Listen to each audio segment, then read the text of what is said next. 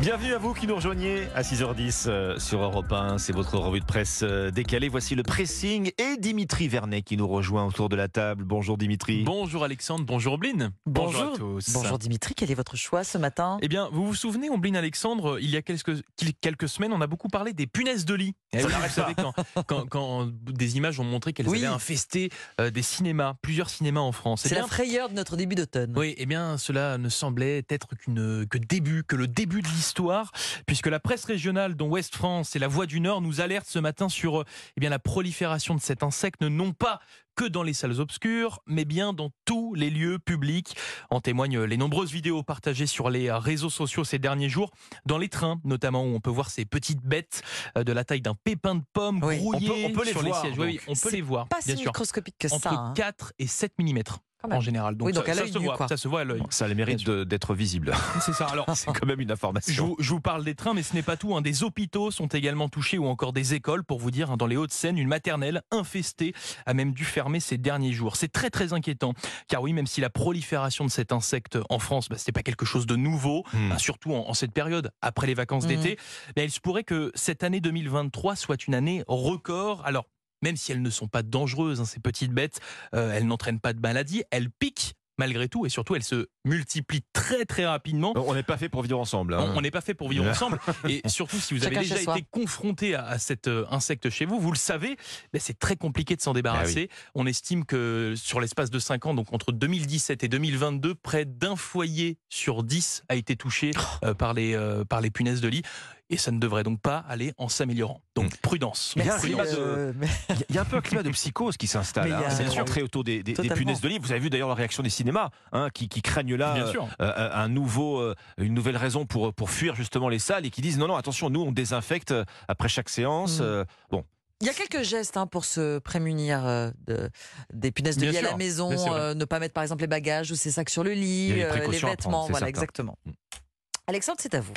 Ça vous arrive de sortir des petites phrases clichés comme ça Alors je ne m'adresse pas forcément toujours, ouais. uniquement à vous, Ombline, bien sûr. Non, mais pour faire la conversation, vous savez, il n'y a plus de saison. Ah oui, il n'y a plus de Eh saison. oui, oui. Vous Est-ce que comment- est-ce que c'est vraiment un cliché Il n'y a plus de saison quand on voit les températures de ce mercredi d'automne. c'est vrai, oui. Tiens, un autre, ex- un autre exemple au hasard. Tout augmente, ma bonne dame.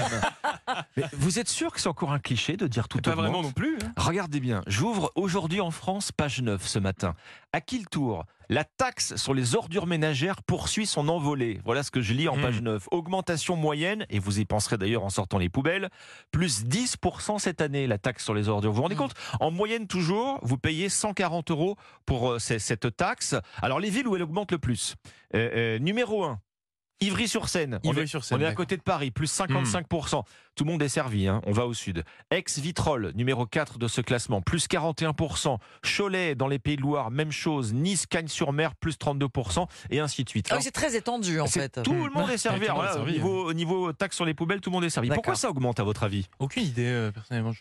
Comme L'inflation, tout, ça, tout augmente, comme dame, tout. voilà. le prix de l'essence, Oui. le prix de l'essence bah, oui, qui bah, augmente le coût du ramassage. combiné finalement. Le prix de l'énergie qui se Mmh. ressent sur le traitement des déchets et la hausse des salaires, revalorisation successive du SMIC. Et puis il y a une autre raison, regardez vos poubelles. C'est le volume, le volume des déchets lui-même. elles sont plus grosses. Ben non, c'est-à-dire que ça ne diminue pas. On est censé, vous savez, il y a des appels réguliers à réduire ce qu'on met dans la poubelle. Or, ce, Mm. ce volume euh, des déchets ne, ne- ne diminue pas. On reste à 250 kilos par an euh, et par habitant. Alors, certaines collectivités vont réduire le nombre de passages des camions poubelles, par exemple, pour euh, limiter la Mhm. douloureuse. Voilà encore la preuve, Mm. chers auditeurs, Ombline Dimitri, que, Que tout augmente. tout augmente exactement. C'est à dire dans le Parisien ce matin. Merci. C'est à vous, Ombline. Votre Oui. sélection, qu'est-ce que vous avez repéré dans la presse Une petite histoire à lire dans euh, 20 minutes euh, ce matin. La découverte au Brésil d'un animal totalement euh, unique baptisé Dog Xim. Il ne s'agit pas d'une espèce oubliée, euh, redécouverte. Vous savez ce qu'on appelle les fossiles vivants. hein.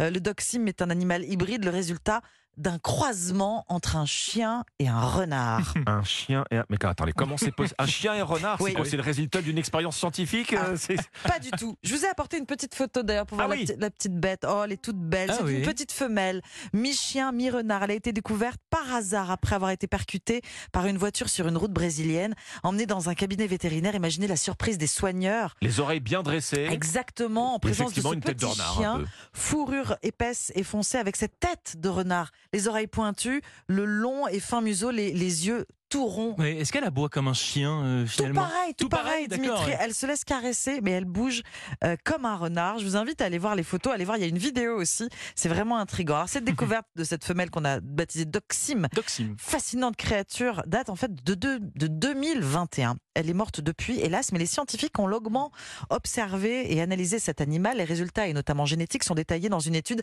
qui vient d'être publiée dans la revue Animals, relayée par le journal britannique de Télégraphe et par le quotidien gratuit 20 minutes notamment. Sa mère était donc un renard de la Pampa, renard De la Pampa. Voilà.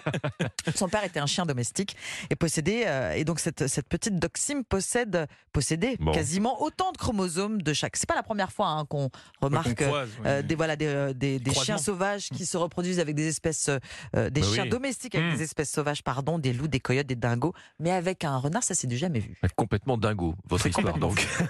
c'est vrai que c'est Merci, mon Roche. C'était le votre revue de presse euh, décalée chaque matin sur Europe 1.